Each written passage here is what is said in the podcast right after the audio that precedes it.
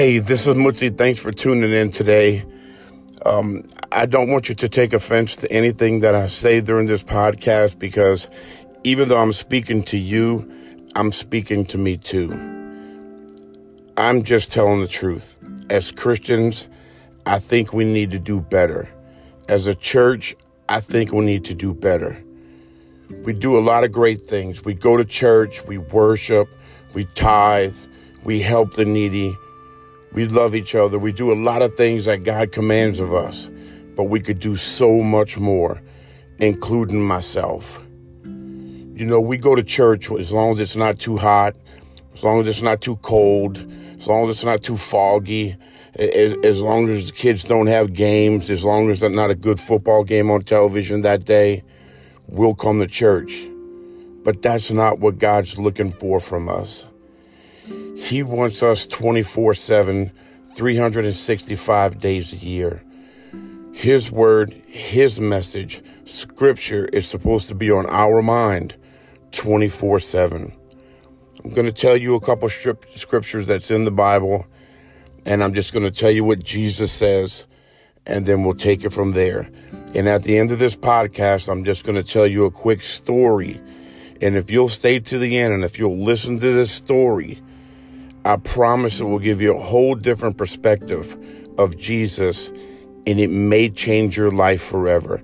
It may change the way that you look at Jesus forever. So here are a couple things that I wanted you to know that straight from the Bible.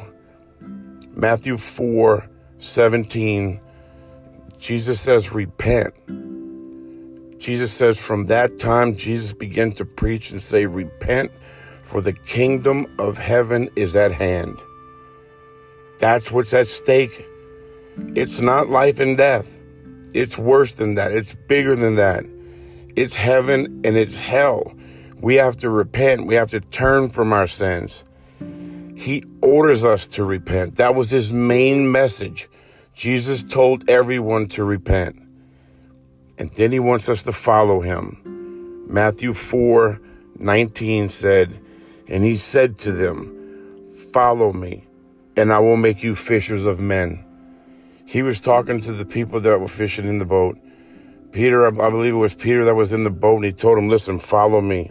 And you know, when he told people to follow him, when he told his disciples to follow them, they just jumped out the boat and started following him. They didn't ask when, why, where we're going, what we're going to do, how long we're going to be gone. Can I go tell my wife? Can I kiss my kids goodbye? No. They followed him. Another thing that Jesus commands of us, it is not a suggestion. In fact, he said it three times in the same book of John. He said, A new commandment I give to you, that you love one another, even if I, as I have loved you, that you also love one another. And he's not just saying be nice to each other, he's saying love one another. That's John 13, 34. John 15, 12, almost the same thing. He says, This is my commandment, that you love one another just as I have loved you. That's how important it is. Twice in the same chapter. But here it comes again. John 15, 17. This I command you that you love one another. So I think we can all do a better job of loving one another. Sure, it's easy to love the people that we already know and that we already love. What about the people that are that don't have the same sexual orientation as you? Do you love the gay people? Do you love the people of the opposite race? Do you love the Muslims? God tells us to love everyone. He commands it. And this is something that's dear to my heart and I'm going to share it to you exactly like he said it in Luke 14 12 through 14. It's about serving the poor. And here's what he says. And he also went on to say to the one who had invited him, when you give a luncheon or a dinner, don't invite your friends or your brothers or your relatives or your rich neighbors. Otherwise, they may also invite you in return, and that will be your repayment. But when you give a reception, invite the poor, the crippled, the lame, the blind, and you will be blessed since they don't have the means to repay you. For you're going to be repaid at the resurrection of the righteous. That's so important, y'all. The other thing is in Mark 16 15, God commands us to preach the gospel. There's a reason why Christians consistently post Facebook, Twitter, Instagram quotes about Christ, about grace, about the cross, about God because he commands us. Mark 16, 15 said, and he said to them, Go into all the world and preach the gospel to all creation. He didn't say do it on Mondays. He surely didn't say do it on Sundays only. We're supposed to do this full time, all the time. And, and the other one that's really close to it is Matthew 28, 19 to 20. We're supposed to make disciples. It says, Go therefore and make disciples of all nations, baptizing them in the name of the Father, the Son, and the Holy Spirit, teaching them to observe all that I commanded you. And lo, I am with you always, even to the end of the age. We're supposed to teach others and make them disciples as people poured into our lives and made us disciples. We're supposed to continue that. We're supposed to pass that on. And then in Matthew 26, 41, this is very important. We're to keep guard against sin. He says, keep watching and praying that you may not enter into temptation. The spirit is willing, but the flesh is weak. Our flesh is weak. The way that we can uh, help ourselves avoid sin is to don't go near it. If you have a drinking problem, don't go to a bar. If you have a drinking problem, don't go out with your friends when you know they're going to be drinking. Stay away from it. And in Matthew 8 22, Jesus says something that, that, that uh, some people don't grasp right away. But I feel like I grasped this as soon as I heard it. Jesus said, Follow me and allowed the dead to bury their own dead. You know, when Jesus sent his disciples out two by two, he told them, Look, you go into those towns and you preach the gospel. You tell them about me. And if they reject you, you get the sand off your sandals and you keep walking. And if they accept you, you stay for two days. And I'm not positive why he said to stay for two days. But if I had to guess, I would say that he's saying, look, you stay two days and teach them everything you know about me. You teach them everything that you saw me do. Tell them about the miracles because you will make them disciples and then they'll go off and tell. And here's something that's really hard. This is really hard for all of us. It's Matthew 5 44 and 46. And we're supposed to love and we're supposed to pray for our enemies. Jesus said, But I say to you, love your enemies and pray for those who persecute you, so that you may be sons of your Father who is in heaven. For he causes the sun to rise on the evil and the good he sends rain to the righteous and to the unrighteous. For if you love those who love you, what reward do you have? Just like I just said, that's easy. It's easy to love somebody who loves you. It says, do not even the tax collectors do the same? Even tax collectors who were like the bad guys back then, they love people I mean, we're we we're to love everyone, and and we're, we're to pray for our enemies. I mean, that's hard. I know there's people out there that, especially politically in the United States of America, if you just watch it on Facebook, we hate this. If if we're conservative, we hate the Democrats. I don't know how it got to be like this. If you're a Democrat, you hate the Republicans. We're supposed to love everyone, and we're also supposed to pray for them. The other thing I want you to know is Matthew 5 16. We are to let our light shine. It says, Let your light shine before men in such a way that they may see your good works and glorify your Father who is in heaven. You see, there's certain religions out there that have a belief that you get to heaven by, by doing more good deeds than bad. Like they make it seem like God's up there with a scorecard and he puts a check every time you do something good and he puts an X every time you do something bad. And if you got more checks than X's, you get to come in. That's not how it goes. The Bible says we tell the fruit, uh, we tell the tree by the fruit that it bears. So we do see fruit being bared by trees. We do see people doing good deeds. You see, the good deeds is not what gets us to heaven. We don't do nice things so that we can go to heaven. We do nice things because we are going to heaven. That's almost like our repayment. That's what that is.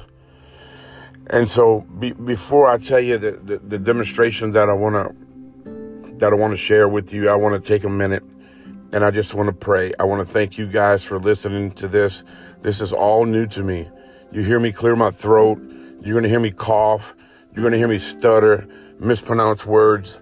A lot of this I'm reading, and I'm not the best reader in the world, so I will mess up, but I'm doing it live, and I'm not going to edit it. That's not how I do it. So I, I do appreciate you listening. And I hope that my words are God's words, and I hope that God's words touches somebody along the way. And I hope that it makes a difference in their life because if just one of these podcasts can reach one person and it can make enough sense to them to where they surrender their life to Christ, then it's all worth it. It's okay. You could laugh at me behind my back talking about who does Mutzi think he is doing a podcast? Who does he think he is? Well, I know who I am. I'm a nobody but I belong to God. So I'm God's nobody. And God put this podcast on my heart. And that's why I'm doing it. And that's why I'm going to continue to do it. Tease me, mock me, make fun of me. I don't care. I'm going to continue. Please say this prayer with me.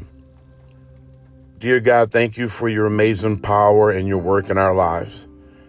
Thank you for all your goodness and for all your blessings that you bestow on us. Thankful that you're able to bring hope even in the toughest of times when you strengthen us for your purpose. Thank you for your great love and care. Thank you for your mercy and grace. Because, God, without your mercy and grace, we are nothing and we will never be able to spend eternity in heaven with you. Thank you for that. Thank you for always being with us and never leaving us. Thank you for your incredible sacrifice and then Jesus to die on the cross to pay for our sins, past, present, and future. He did that so that we might have freedom and life. Please forgive us when we don't thank you enough, Lord. Sometimes we get caught up in our day, we get caught up in our own self, and we don't thank you enough. So please forgive us when we don't thank you enough for who you are, for all that you do, and for all that you've given us. Lord, help us to set our eyes and our hearts on you and help us renew our spirits. Fill us with your peace and joy. Lord, we love you and we need you. We need you this day and we need you every day. We give you praise and we give you thanks because Jesus Christ for you alone, you are worthy. In Jesus' name, amen. Now I want to give you my demonstration. I want you to walk with me through this story that I'm going to tell you. I want you to put yourself in this story as best you can. I want you to be a mom. For the ladies that are listening out there, you're the mom. You've got a six year old daughter. Her name is Susie. We'll call her Susie. Susie's six years old, and it's summertime. And you promised her all school year that if she made good grades come summertime, you'll go buy her one of those plastic little blue pools that are only one foot deep with water that you could just turn upside down to empty. You promised if she was a good little girl, you would get her that pool. And sure enough, she was. And now it's summertime. And she keeps reminding you, Mom, I want to go swimming in my pool. I want to go swimming in my pool. You take her to Walmart. You let her pick out her own swimsuit. The swimsuit she picks out is the light blue swimsuit with the yellow duckies. She's six. She wants the blue suit with the yellow duckies. So you get it for her. But little Susie knows she has to be good before she could put that swimsuit on and go swimming. So you know the weather report said it's going to be hot tomorrow. Tomorrow's the day. So you tell little Susie, Susie, you've been good all year. You've been listening to mom. You've been praying with mom every night. And you telling Jesus that you love him and he's telling you that he loves you. Tomorrow we're going to go swimming for the first time. So she sleeps in her little swimsuit, the little blue swimsuit with the yellow duckies. She's sleeping in that swimsuit. She can't wait to get up. So she wakes up like it's Christmas morning. It's not even daylight yet. She's waking you up, Mama, Mama, I want to go swimming. I want to go swimming. So you got to explain to her it's not even daylight yet. So she climbs into bed with you. And then when you wake up, we eat breakfast. She eats breakfast with you. And you go outside and you fill up the pool. You fill it up with the hose. You even have like a little water pistol. You each have a water pistol. You pick yours and you let her pick hers. You fill up the water pistols and you start having a little water fight. And then you accidentally get the water in her eyes. But then you realize let me get the towel so I could dry her eyes out because it went directly in her eyes and now her hair is in her eyes and she's trying to rub it. She's not crying, but she's having a good time, but it's all, the water's all in her face. And so you run inside to go get the towel. You, they were right on the dryer. You left them on the dryer. They were folded. You tell her to wait right there. You run in, you go get the towels. You were going 15, 20 seconds. You come back outside. Susie's not there. Susie's not in that pool. And there's not a whole lot of places where Susie can be hiding. She's played hide and seek before, but you've explained to her that that's not a good thing to do with mommy because it scares her. And so you start calling her name for her to come out. Susie, come out. Stop playing. Come on. We're going to have fun. Let me dry your eyes. Come on, Susie. And there's only a couple places where she could be hiding. She's not there. So now panic sets in. So you start screaming her name louder than you've ever called her name before. You're freaking out now. Susie's not answering. You're screaming for her. Your baby is gone. At this point, you've been screaming for at least two minutes, threatening her, when she comes out, she's punished and she's never going to swim again in that pool if she don't come out right now. And she doesn't come out. So now you're really panicked. You're screaming to the top of your lungs as if your hair is on fire. Your neighbors come running out. What's wrong? What's wrong? Oh my goodness, what's wrong? I can't find Susie. I can't find Susie. She was here. I went to go get the towels. I was gone 15 seconds and Susie's gone. I can't find Susie. So the neighbors say, Oh my goodness, let's start looking, spread out. Susie, Susie, they're all calling Susie. She's gone. You run inside, you call your husband at work, you're screaming, crying. He can't even understand what you're telling him. You're trying to tell him that you went in to get the towel, you came back out and Susie's gone. He had no idea you were going swimming that day. He don't know anything about a towel. All he heard is Susie's gone. So he says, calm down, calm down. Are you telling me Susie's gone? Yes, Susie's gone. So he hangs up the phone. He's on the way. He says, listen, when you find her, you call me immediately to let me know everything's okay. But I'm coming now. So he's rushing home from work. He worked exactly 25 minutes from work. 10 minutes have gone by. There's no Susie. Now you're in panic mode like you've never been in, and so are your neighbors. You're looking everywhere. Your husband gets there. He could see that you're as white as a ghost. He's never seen you look like that. And quite honestly, you've never seen him look like that. You could tell that he was crying on the way home from work because he was begging God for Susie to be hiding and for her to come out before he gets home. Susie doesn't come out. So now they call the police. Police show up. They ask all the questions that they ask.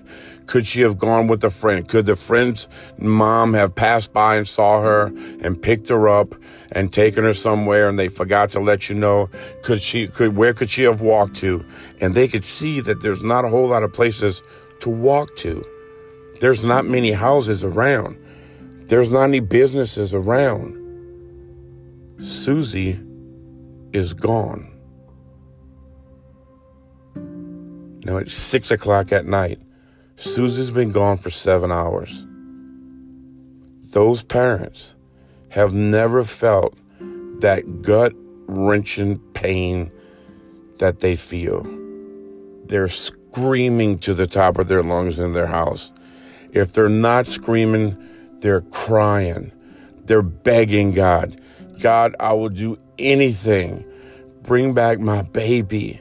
I want my baby. Bring back my baby. It's been seven hours. She's not hiding. She's gone. They call the police every 10 minutes. Are y'all still looking for her? Where do we look? Where can we go? They get in their car. They're driving around. All the neighbors are looking around. Everyone's got flashlights. They're all looking. She's gone. No way can that parent fall asleep that night. They don't fall asleep. They're crying. They just got back from searching. They hurry up and take a shower. They don't even think about eating. Their baby's gone. The next morning, when the sun comes up, they're out walking again. They're walking. Now the news media's in on it. They're doing interviews. They're asking every question they've ever asked. They're telling the truth with every question that they ask them. They're telling them the honest to God truth. Susie's gone. And now a week goes by. Susie is still gone. The whole United States of America knows that Susie's gone. The mom, she's lost nine pounds because she hasn't eaten anything. She's got bags under her eyes that look like racetracks. She looks 15 years older. She hasn't slept in a week. The dad is the same total wreck as her. Fast forward three weeks. The mom has now lost 33 pounds. The doctor has given medicine to her to calm her down, to help her relax. It doesn't seem to be working. She's so mad at God. How can you let this happen to me? How can you let this happen to my daughter? She's six years old, God. All she was doing was trying to swim. Where's my baby? She's mad at God. And in the next breath, she's begging God, God, I'll do anything. Please bring back my Susie. And everyone that they've talked to, including the police, at this point, they say, ma'am, we have hope, but we have to be honest. At this point, as, as, as kindly as we can say it, we're looking to recover her body. We don't think that she is alive, even though we're going to keep searching as she is. But I, we're obligated to tell you that we think that we're in recovery mode now. That mom refuses. She refuses to hear that. She don't want to hear that. No mom wants to hear that. They keep looking. Two months goes by. The mom has lost so much weight, she looks 35 years older she has accepted the fact that Susie's gone and Susie is not alive.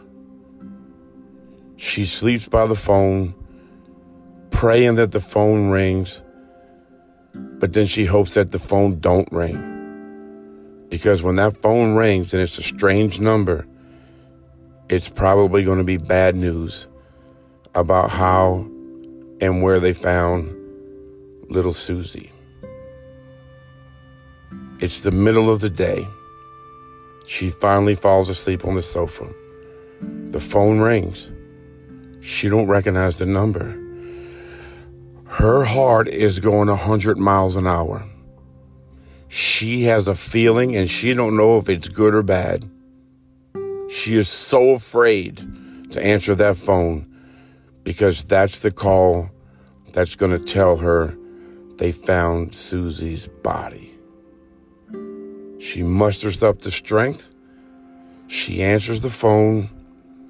It's a man's voice, and he said, Are you Susie's mom? The mom literally passes out. She falls to the floor. She fainted. She passed out. She heard no more from that. She doesn't know how long she was out, but she literally lost consciousness. When she woke up, the phone was dead. She hung it back up. She prayed to God. Let him call back. Let him call back. The phone rings. She snatches it on the first ring. And the guy said, Are you okay? She said, No. He said, Are you Susie's mom? She says, Yes. He says, I have Susie. Her heart almost jumps out of her chest. She doesn't even think, where where do you have her? Um, how, how did you get her? He didn't. She didn't think. Is she hurt? You got my Susie? Are you sure this is my Susie? I got your Susie, and she's not harmed, ma'am. She's not harmed. And is your address such and such? Yes, it is. Oh my God, yes, it is. I'm bringing her to you. That wife calls her husband. Her husband, on that 25 minute drive home to work, gets there in 12 minutes. He pulls up. They're waiting outside. They, they think it's a hoax. They've had so many leads that have fell through. A car pulls up, dark tinted windows. The back passenger door opens up, and it's little Susie. It's Susie. And she runs to her mom and dad like she's never ran before in her life. And she's wearing regular cute little girl shoes and cute little girl dress and She's even got the swimsuit in her hand. She says, Mommy, look, I still got the blue swimsuit with the yellow duckies on it. Oh, Mom, I'm so happy to see you. The mom can't say anything. She, she can't speak. She lost her breath. But she's hugging her baby. She's hugging her baby. She asks her, You okay? Yes, I'm fine, mommy, I'm fine. The mom didn't care where she was. She don't care how she got missing. But that man brought her back safe and sound. And all this time when the mom and dad were looking for little Susie, they couldn't go to work and their bills didn't stop. And the man said, Listen, I understand when this stuff happens, bills arise and you can't keep up with them necessarily. I want you to take this envelope. Don't open it until you get inside but it's my gift to you. The man walks away. They're still screaming, crying, hugging her, knowing that they'll never let her out of their sight ever again. They don't even ask the man's name. He gets back in the car and he drives away. Now, here's my question.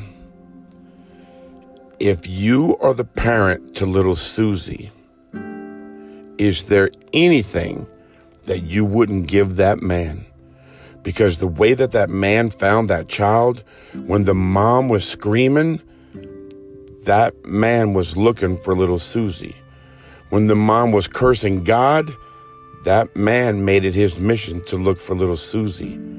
When the mom took enough medicine to drop a horse and finally fell asleep, that man was looking for little Susie. He dedicated his life to find Susie, and he found her, and he brought her back. And that man was never in any danger. He found Susie and returned her. You're the mom. Answer this question truthfully. Is there anything you wouldn't do for the rest of your life for that man? Is there any possession that you own that you wouldn't give to him if he asked for it because he found little Susie? We all know the answer. Mother and father, we would give him all the money that we ever earned for the rest of our life. You can have it all. Come take our house, live in our house, take our cars, take everything. All we wanted is our Susie. Now, of course, that's a made up story. But now I want to tell you a real story. Because there was a real man that we do know his name and his name is Jesus. And Jesus was sent here by God as 100% man and 100% God. And Jesus was sent here to die on the cross for little Susie. You see, the man that found Susie, he was never at risk of being hurt. But what he did was when he found Susie, Susie was six. Let's say Susie lives to be 86. He gave Susie 80 more years. The mom probably won't live another 80 years. She was probably in her 20s or 30s already. But he gave the mom all the rest of her life to have little Susie. Jesus Christ came to die for little Susie so that she could live forever in eternity in heaven with her father. The man that found Susie was never in any harm. Jesus Christ was beaten within inches of his life. Jesus Christ was tortured. He was spit on. He was humiliated. He was embarrassed. He was stripped naked in front of everyone. And they tortured him in the most brutal way that they knew how. And he hung on that cross for Susie. And for Susie's mom. And for Susie's dad. And for you. And for me. So you just admitted that for the man that returned Susie, you would give everything to him. You would do anything for him. So I'll ask you the same question. What will you do for Jesus? Jesus did so much more for Susie and for you and for me. So what do you owe Jesus? You owe Jesus everything not 10% of your income, all of it. Not just when you pray on Sundays in your house. You owe him your house. You owe him everything. I owe him everything. If we would do that for a man that I made up and wasn't even in harm's way, but simply found the little girl, what more should we do for a human that literally died for us? And the answer is we owe him everything. We should do everything. Rain shouldn't stop us from church. Missing a paycheck at work shouldn't stop us from giving every penny in our pocket to our church to continue his message of grace so that we can accept that and we can repent and turn from our sins. And so we can believe that God sent him, Jesus, put him on the cross, died for our sins, stayed in the grave for three days, and was resurrected and is sitting at the right hand of the Lord. And he did all that for little Susie. And he did it for you. So I'll ask you one more time. Now, what do you feel like you owe Jesus? Everything. Thank you, Jesus. Thank you, Jesus.